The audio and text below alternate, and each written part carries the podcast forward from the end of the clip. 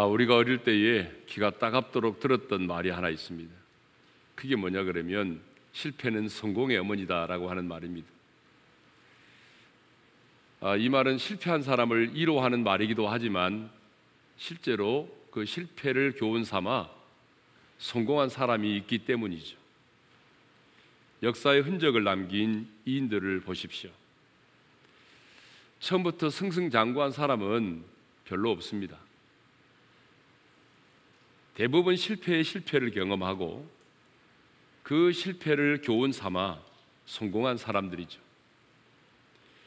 미키마우스로 유명한 만화 영화의 개척자 월트 디즈니 역시 자신의 꿈을 이루기 위해서 만화와 관련된 여러 직장에 지원을 했지만 번번이 거절을 당했다고 합니다. 심지어는 상상력이 불충분하고 독창적이지 못하다는 이유 때문에 강제 퇴사를 당하기까지 했다고 합니다. 하지만 올트 디즈니는 그 실패를 딛고 만화 속에서만 움직이는 캐릭터들을 현실화하고 어른과 어린이들이 함께 동심의 세계를 느낄 수 있는 디즈니 월드를 건설했습니다. 실패를 딛고 성공한 거죠. 오늘 본문 여호수아 7장도 보게 되면 이스라엘 백성들이 아이성의 전투에서 패배한 이후에 그 실패를 교훈 삼아 승리하는 장면이 기록되어 있습니다. 우리는 지난 시간에 가나안에 들어온 이스라엘 백성들이 어떻게 불가능한 저 견고한 난공불락의 여리고성을 무너뜨리고 승리하였는지에 대해서 생각을 했습니다. 그런데 여리고성의 전투에서 승리한 이후에 이스라엘은 그 승리의 감격이 채 사라지기도 전에 아이성을 공격을 했습니다. 그런데 이절을 보게 되면 여호수아는 올라가서 그 땅을 정탐하라. 사람을 앞서 보내어 그 땅을 정탐하도록 했죠. 그리고 3절을 보게 되면 이제 정탐꾼들이 돌아와서 보고를 하게 됩니다. 이런 보고를 하게 되죠. 3절의 말씀을 우리 함께 읽겠습니다. 다 같이요. 백성을 다 올라가게 하지 말고 2, 3천 명만 올라가서 아이를 치게 하소서. 그들은 소수이니 모든 백성을 그리로 보내어 수고롭게 하지 마소서. 자, 여리고에 비하면 아이성은 굉장히 작은 성이었습니다. 8장 25절을 보게 되면 그 아이성에는요, 노인과 아이들을 포함해서 1만 2천 명이 살고 있었습니다. 그러니 모든 백성을 그리로 올려 보내지 말고 2, 3천 명의 군인들만 올라가서 싸우도록 하자는 것입니다. 그래서 4절과 5절을 보게 되면요. 3천 명쯤 되는 군사들이 아이성을 치러 올라갔습니다. 그런데 놀랍게도 이스라엘의 군인들은요. 초전 박사를 당하고 맙니다. 자, 우리 4절과 5절의 말씀을 함께 읽도록 하겠습니다. 다 같이요. 백성 중 3천 명쯤 거리로 올라갔다가 아이 사람 앞에서 도망하니 아이 사람이 그들을 36명쯤 쳐 죽이고 성문 앞에서부터 스바린까지 쫓아가 내려가는 비탈에서 쳤으므로 백성의 마음이 녹아 물같이 된지라. 자, 3천 명쯤 3천 명이 아이성을 치러 올라갔다가 도리어 아이 사람 앞에서 도망을 가기 시작을 했다는 것이죠. 그리고 도망을 치던 이스라엘 백성들 중에 36명이 죽임을 당했다는 것입니다. 근데 중요한 것은 이 패배로 인해서 백성들의 마음이 물같이 녹아내렸다는 것입니다. 백성의 마음이 물같이 녹아내렸다고 하는 것은 무엇을 의미하죠? 그만큼 백성들의 마음이 두려움 가운데 떨게 되었다라고 하는 것입니다. 사실 이 마음은요, 가나안 족속들이 가졌던 마음이거든요. 그래서 기생 나합은 정탐꾼들을 숨겨주면서 이렇게 말을 했어요. 자, 여호수아 2장 11절이죠. 읽겠습니다. 시작. 우리가 듣자 곧 마음이 녹았고 너희로 말미암아 사람이 정신을 잃었나니 지금 기생 나합이 여리고성에 있는 사람들의 마음 상태가 어떤 것인지를 알려준 거예요. 그런데 여리고성에 살고 있는 사람들이 하나님이 함께 하시는 이스라엘의 백성들이 온다는 소식을 듣고 마음이 녹았고 너희로 인하여 정신을 잃었다라고 그렇게 가르쳐 주었어요. 근데 여리고성의 사람들만이 아니고요. 여호수아 5장 1절에 보게 되면 아모리 사람의 모든 왕들과 해변에 있는 가나안의 여러 왕들도 동일한 마음을 가지고 있었습니다. 여호수아 5장 1절의 말씀도 있겠습니다. 다 같이요. 요단물을 이스라엘 자손들 앞에서 말리시고 우리를 건너게 하셨음을 듣고 마음이 녹았고 이스라엘 자손들 때문에 정신을 잃었더라. 그러니까 가나안의 원주민들뿐만 아니라 가나안의 여러 왕들도 역시 홍해를 가르시고 요단강을 건너게 하시고 아모리 저편에 요단 저편에 있는 그 아모리 왕들을 진멸하신 그런 하나님이 함께 오신다는 소식을 듣고 그들이 지금 마음이 녹았고 정신을 잃었다라고 말하고 있습니다. 그런데 이번에는 이스라엘 백성들의 마음이 녹아 내려, 내린 것입니다. 아니, 적군이 가져야 될 두려움을 이스라엘 백성들이 갖게 된 것입니다. 그러면 왜 이스라엘 백성들은 마음이 녹아내릴 만큼의 두려움을 갖게 되었을까요? 36명의 전사자 때문일까요? 물론 여리고성의 전투에서는 한 명의 전사자도 생겨나지 않았죠. 3천 명이 올라가서 36명이 전사를 했다? 물론 전력의 손실로 볼 수도 있어요. 그렇지만 이스라엘 백성들이 마음이 물같이 녹아내렸다고 하는 것은 36명의 전사자들 때문이 아니에요. 하나님이 우리와 함께 하지 않으신다는 것에 대한 그 공포와 두려움 때문이에요. 앞서 여리고성을 정복했을 때는 사기가 충천했어요. 하나님이 우리와 함께 하셨기 때문에 우리가 승리할 수 있었다는 그런 확신을 가지고 있었어요. 그리고 하나님이 우리와 함께 하시기 때문에 우리는 앞으로 어떤 세력을 만나도 승리할 수 있을 거라고 하는 그런 확신을 가지고 있었거든요. 그런데 아이성의 전투에서 패배를 딱 당하니까 그들은 너무나 큰 충격에 빠진 거예요. 하나님이 우리와 함께 하지 않으시는구나. 하나님이 우리와 함께 하지 않으시니까 우리가 패배를 했구나. 싸우는 사람에게 제일 중요한 것은 뭐예요? 승리할 수 있다는 확신입니다. 자신감이죠.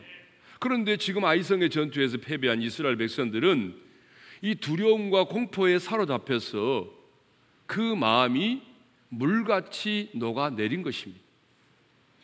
그러면 이 아이성의 패배가 우리에게 주는 교훈이 뭘까요? 아이성의 패배가 우리에게 주는 세 가지 교훈이 있습니다. 그 첫 번째 교훈이 뭐냐 그러면 한 개인의 죄가 공동체의 죄가 될 수 있다라고 하는 것이에요. 자, 여호수아 7장 1절이죠. 읽겠습니다. 다 같이요. 이스라엘 자손들이 온전히 바친 물건으로 말미암아 범죄하였으니 이는 유다 지파 세라의 증손 삽디의 손자 갈미의 아들 아간이 온전히 바친 물건을 가졌습니다. 여호와께서 이스라엘 자손들에게 진노하시니라. 여러분 왜 이스라엘 백성들이 아이성의 전투에서 패배를 당하였습니까? 여호와께서 이스라엘에 대하여 진노하셨기 때문이라고 말하죠. 그러면 왜 여호와께서 이스라엘 백성들에게 진노하셨습니까? 그것은 아간이 하나님의 명령을 어기고 범죄하였기 때문이죠. 그러니까 여호수아 6장 17절 19절을 보게 되면 하나님은 여리고성의 싸움에 앞서서 그 어떤 전리품도 취하지 말고 하나님께 온전히 바치도록 명령을 하셨습니다. 그런데 아간이라는 사람이 이 노력한 물건 중에서 신할산 에투 한 벌과 은 200세겔과 그리고 50세겔이나 되는 이 금덩이 하나를 보고 탐내어 가져다가 숨겼다는 것이죠. 21절을 읽겠습니다. 다 같이요. 내가 노력한 물건 중에 신할산의 아름다운 에투 한 벌과 은 200세겔과 그 무게가 50세겔 되는 금덩이 하나를 보고 탐내어 가졌나이다. 보소서 이제 그 물건들을 내 장막 가운데 땅 속에 감추었는데 은은 그 밑에 있나이다. 왜 아간이 하나님의 명령을 어기고 이런 죄를 지었습니까?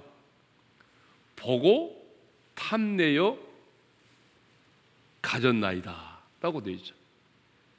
자기가 실토하잖아요. 보고 탐내어 가졌나이다. 탐욕 때문이라는 거예요.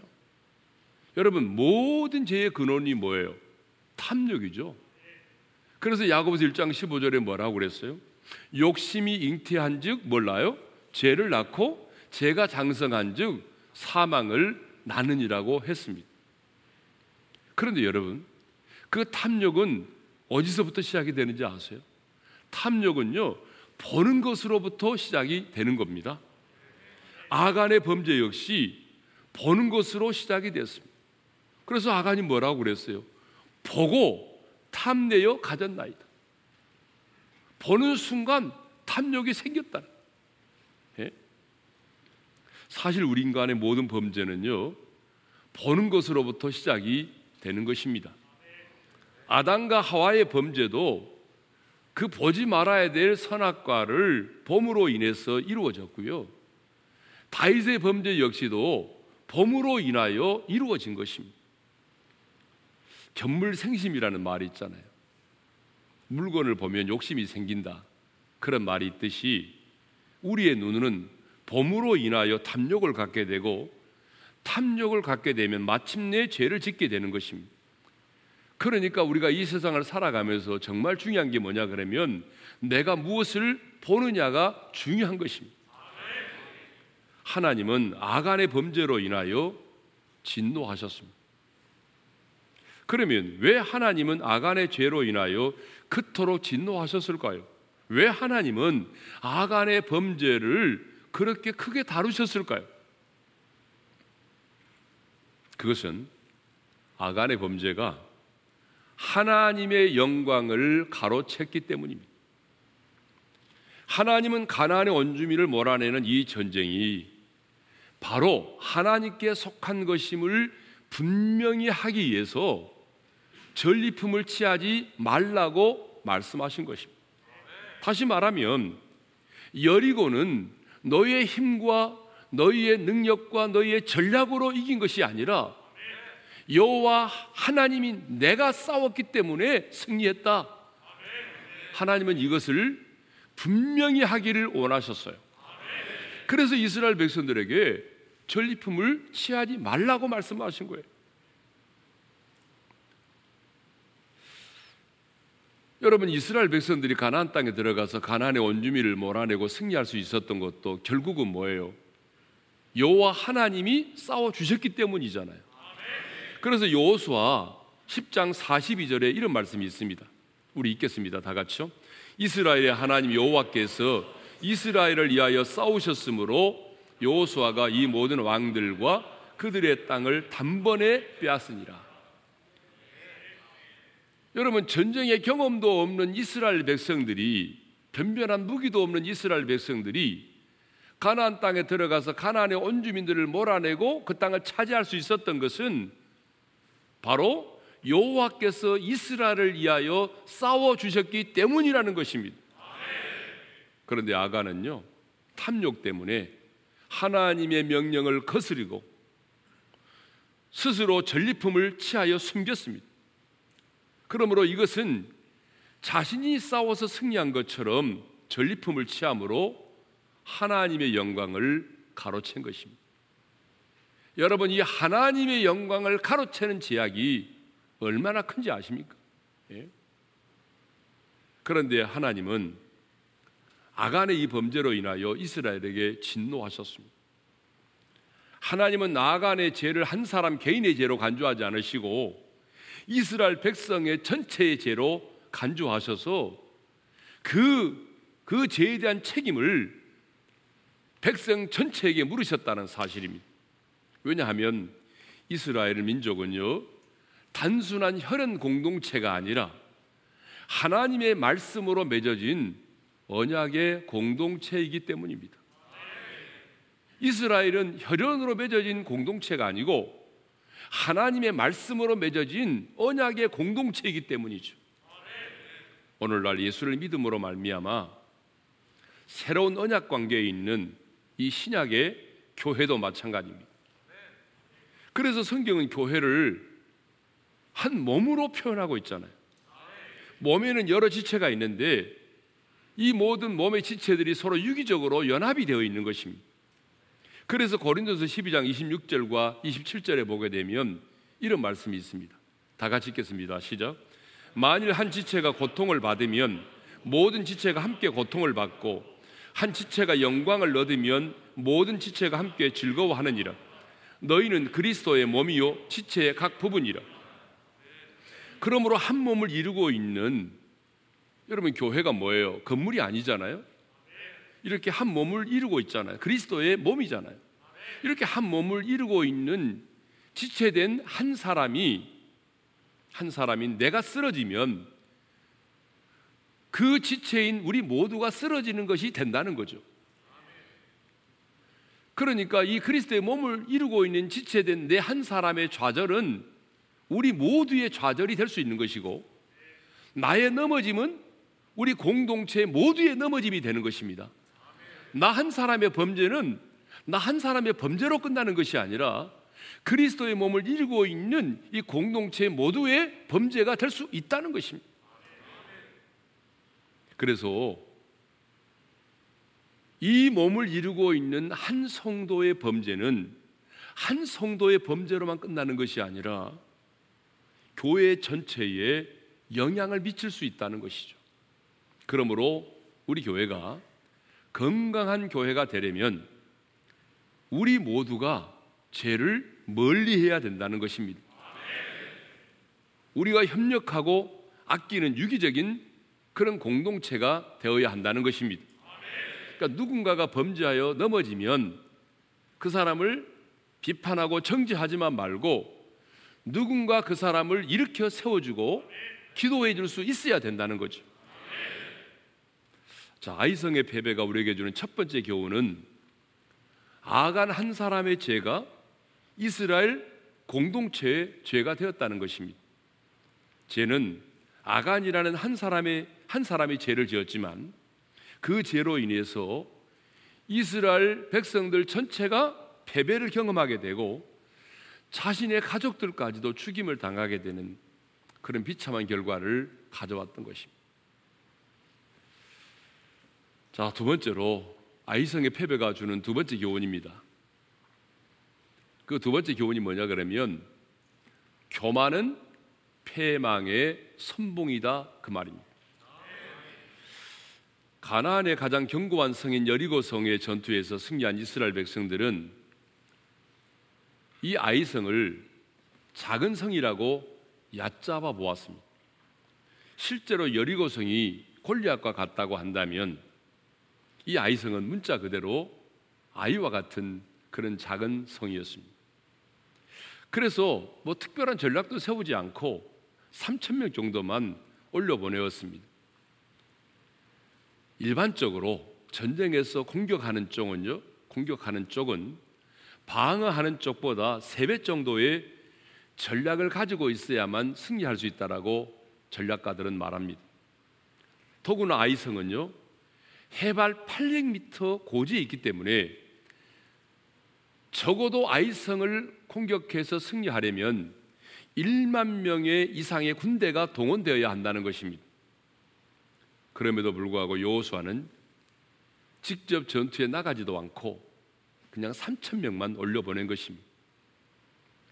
그것은 바로 여리고 성도 무너뜨렸는데 뭐 아이성쯤이야라고 하는 그런 자만심 때문이죠. 아이성을 정탐하고 돌아온 정탐꾼들의 보고 내용을 보면요. 얼마나 그들이 교만했는지를 알 수가 있습니다. 자, 우리 3절의 말씀을 다시 한번 읽도록 하겠습니다. 3절입니다. 다 같이요.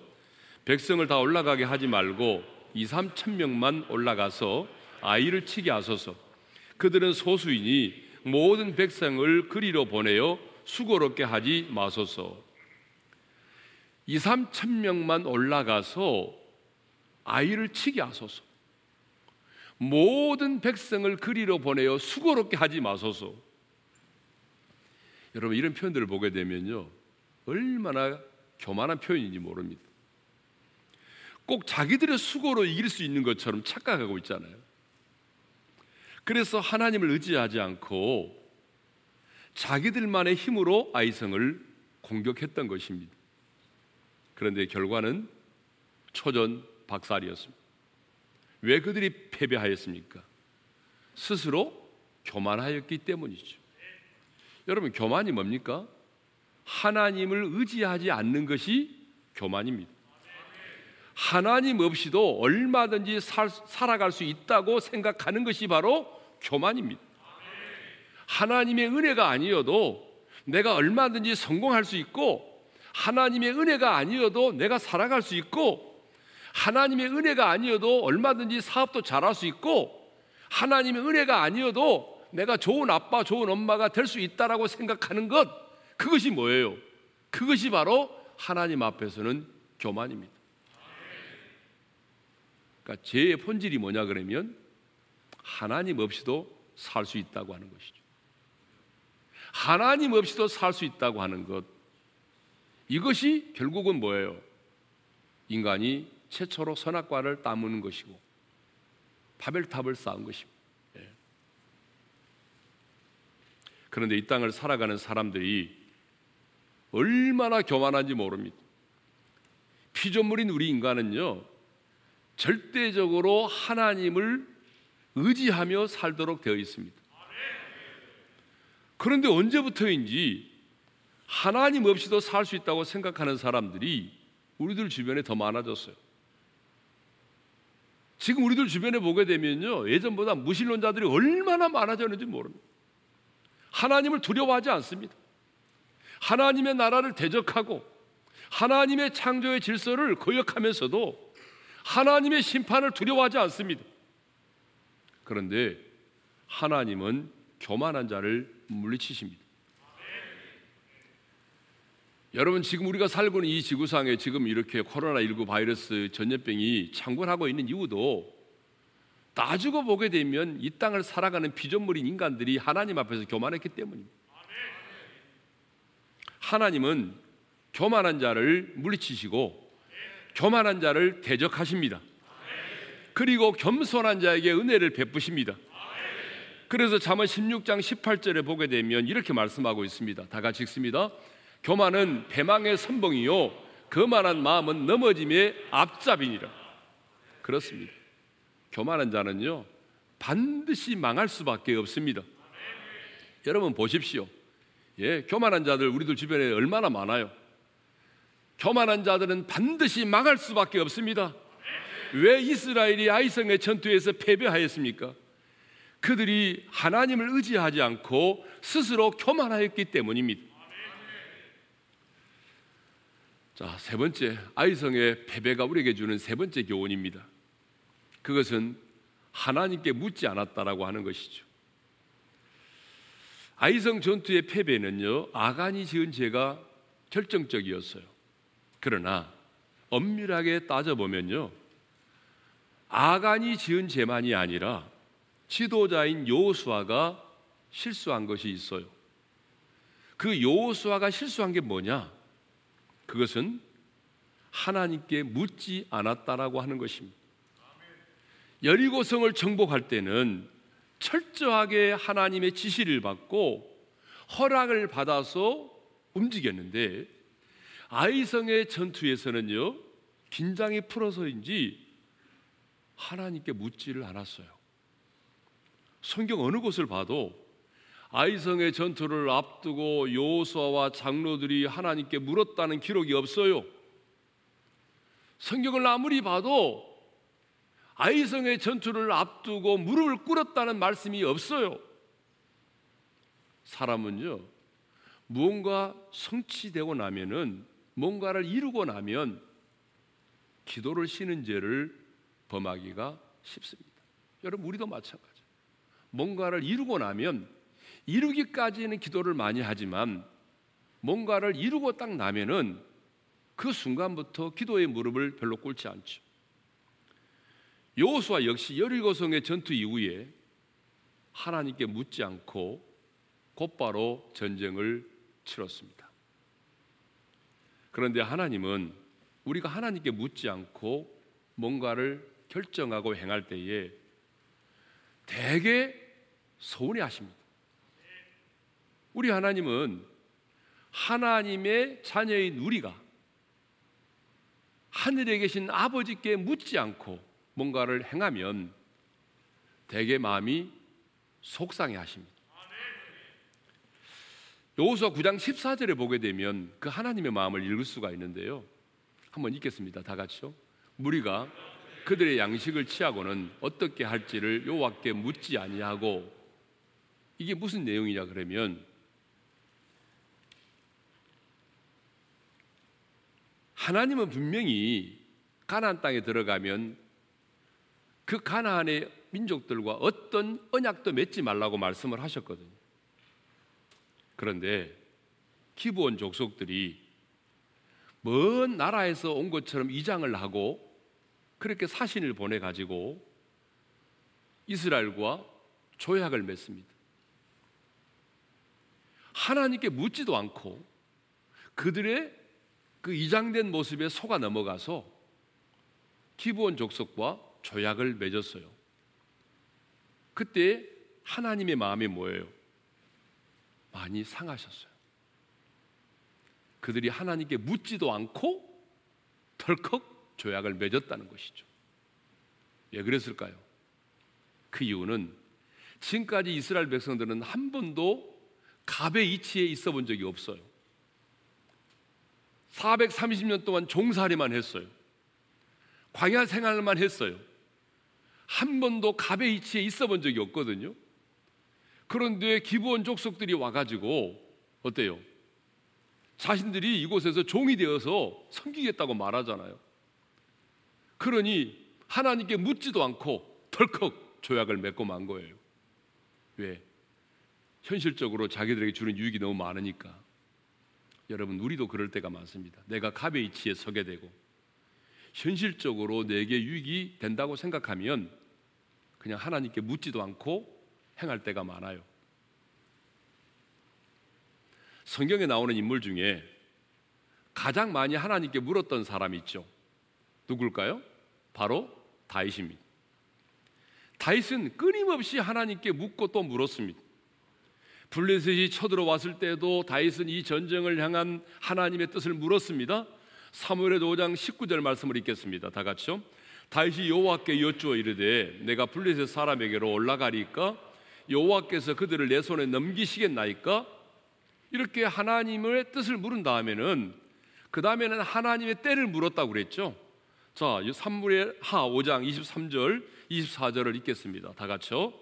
다시 여호와께 여쭈니 이르시되 올라가지 말고 그들 뒤로 돌아서 뽕나무 숲을 맞은편에서 그들을 기습하되 뽕나무 꼭대기에서 걸음 걷는 소리가 들리거든 곧 공격하라.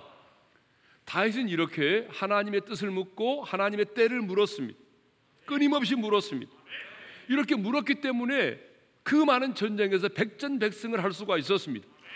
끊임없이 물었기 때문에 하나님의 마음에 합한 자가 될 수 있었습니다. 하지만 동시대를 살았던 사우랑은요 하나님께 묻지를 않았어요. 그래서 하나님께로부터 버림을 받습니다. 제 얘기가 아닙니다. 역대상 10장 14절의 말씀을 읽겠습니다. 다 같이요.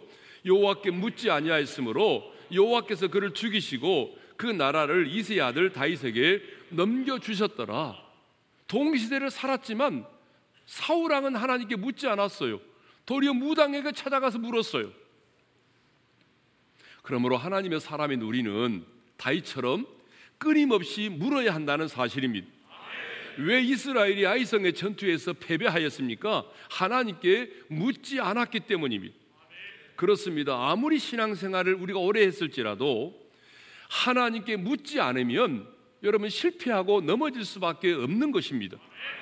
하나님의 사람 다윗도 여러분 이렇게 잘 물었지만 때로는 하나님께 묻지 않아서 실패하고 넘어진 적이 있어요.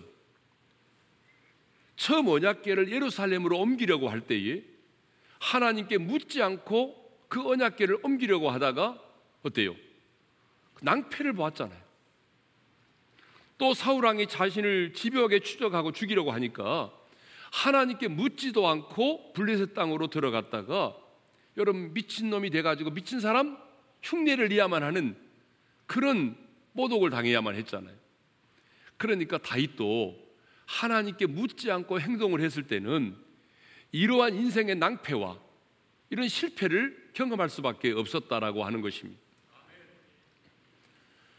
자, 그러면 이제 아이성의 패배 이후에 여호수아는 어떻게 하였을까요?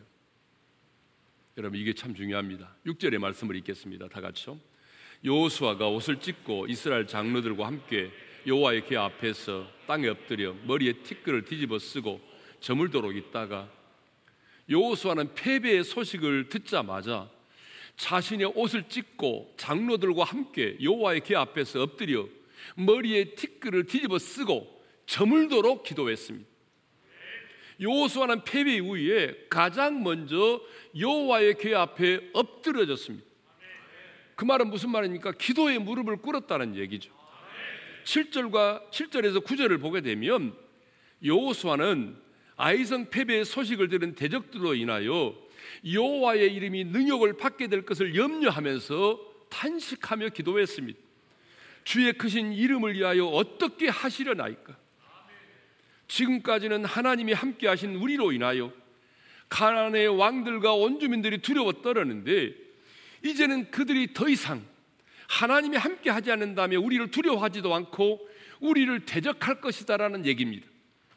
그때 하나님은 여호수아의 그 회개와 탄식의 기도를 들으시고 엎드려 있는 여호수아에게 일어나라. 일어나라고 말씀을 하셨습니다. 그리고 이스라엘의 패인을 알려 주셨습니다.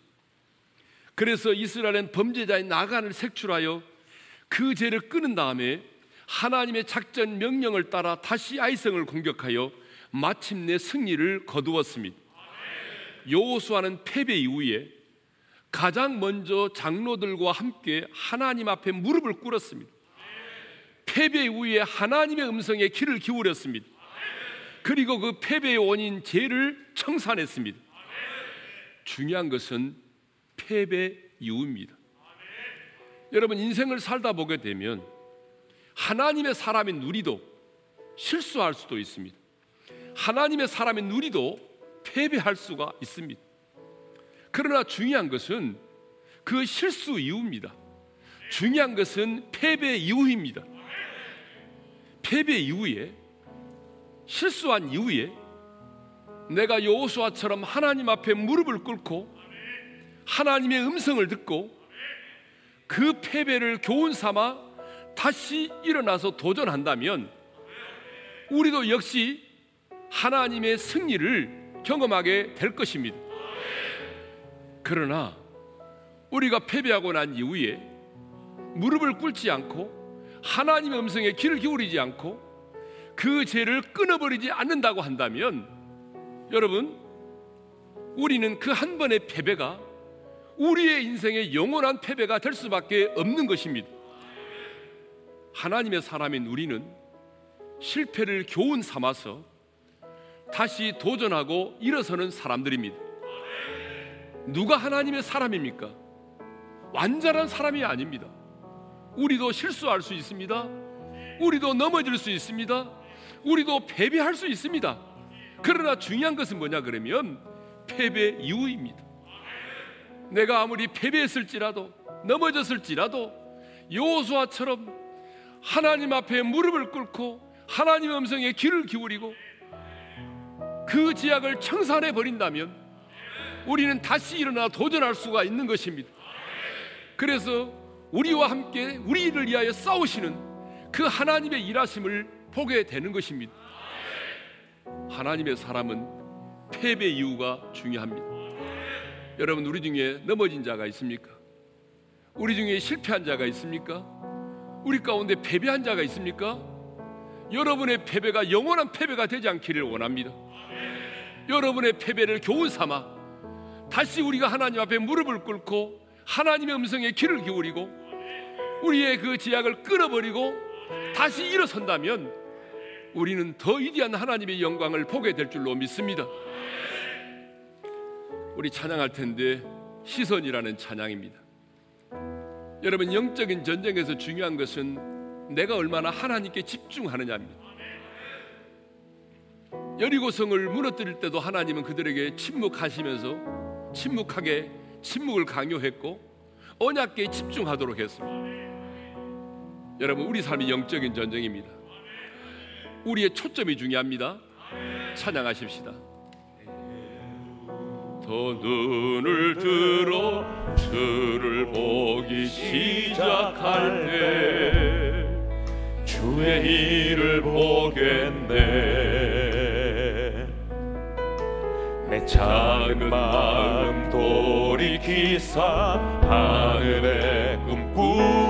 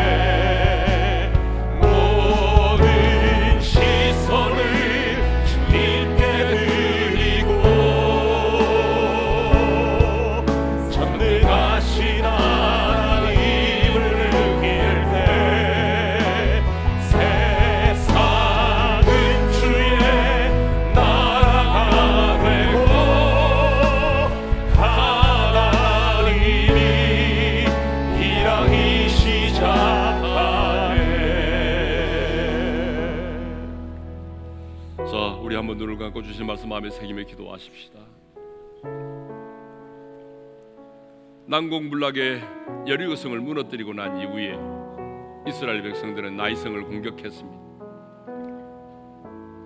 3천 명의 군사를 올려 보냈지만 그들은 초전 박살을 당했습니다. 36명이 죽임을 당했고 백성들의 마음이 물같이 녹아내렸습니다. 그때 여호수아는 하나님 앞에 무릎을 꿇었습니다. 하나님 음성에 귀를 기울였습니다. 패배의 원인을 알게 되고 그 죄를 청산하고 다시 하나님의 작전의 명령을 따라 이성을 공격하여 승리하였습니다. 여러분 하나님의 사람도 실패할 수 있습니다. 하나님의 사람도 패배할 수 있습니다. 근데 중요한 것은 패배 이후입니다. 패배의 소식을 들었을 때 여호수아는 하나님의 궤 앞에 엎드려졌습니다. 그리고 기도했습니다. 하나님 음성에 귀를 기울였습니다. 죄를 청산했습니다. 여러분 우리도 마찬가지입니다. 지금 이 순간 우리는 하나님의 그 보좌 앞에 무릎을 꿇어야 합니다. 하나님의 음성에 귀를 기울여야 합니다. 그리고 끊어버리지 못한 그 제약을 끊어버리고 청산해야 합니다. 그리고 우리는 다시 일어설 것입니다. 다시 우리는 도전해야 됩니다. 아이성의 패배가 우리에게 주는 교훈을 삼아서 우리도 다시 이 패배의 자리에서 일어나 도전하십시다. 마침내 하나님의 일하심을 여호와 니시 하나님의 승리를 경험하게 될 것입니다. 여러분 하나님께 물으십시오. 하나님은 교만한 자를 반드시 대적하십니다. 나 한 사람의 죄악은 나 하나의 죄로 끝나는 것이 아니라 우리 공동체의 죄가 되는 것입니다. 나 한 사람의 범죄는 나만이 아니라 우리의 가족 전체를 무너뜨리는 것입니다. 하나님, 탐욕으로 인하여 범죄하지 않도록 도와주시고, 내가 교만하여 하나님으로부터 교만하여 하나님으로부터 대적의 자리에 서지 않도록 도와주시고, 내가 끝까지 하나님께 물을 수 있는 하나님의 사람이 되게 해달라고. 우리 다 같이 주여 한번 부르고 합심으로 기도하십시다. 주여 할렐루야 우리 아버지 하나님 감사합니다. 오늘 또한 이성의 패배가 주는 교훈에 대하여 우리에게 말씀해 주시니 감사합니다. 하나님 아버지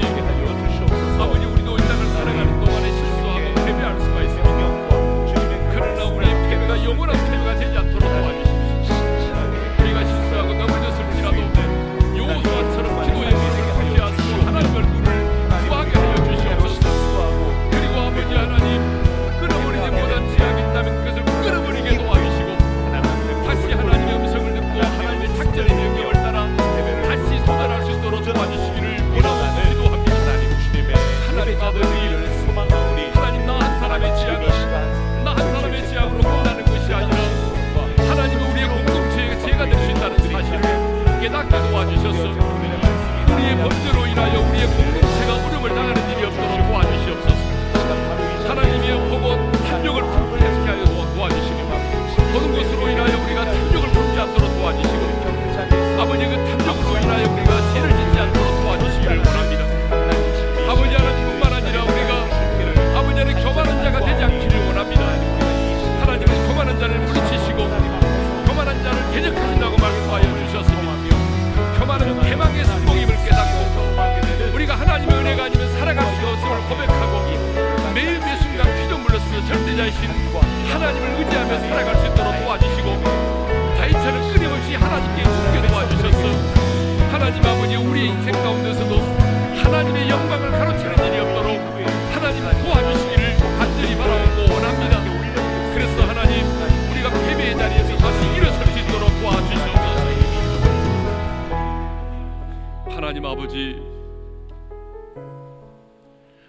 사람의 범죄가 우리의 공동체의 죄가 될 수 있다는 사실을 깨닫게 해주시니 감사합니다.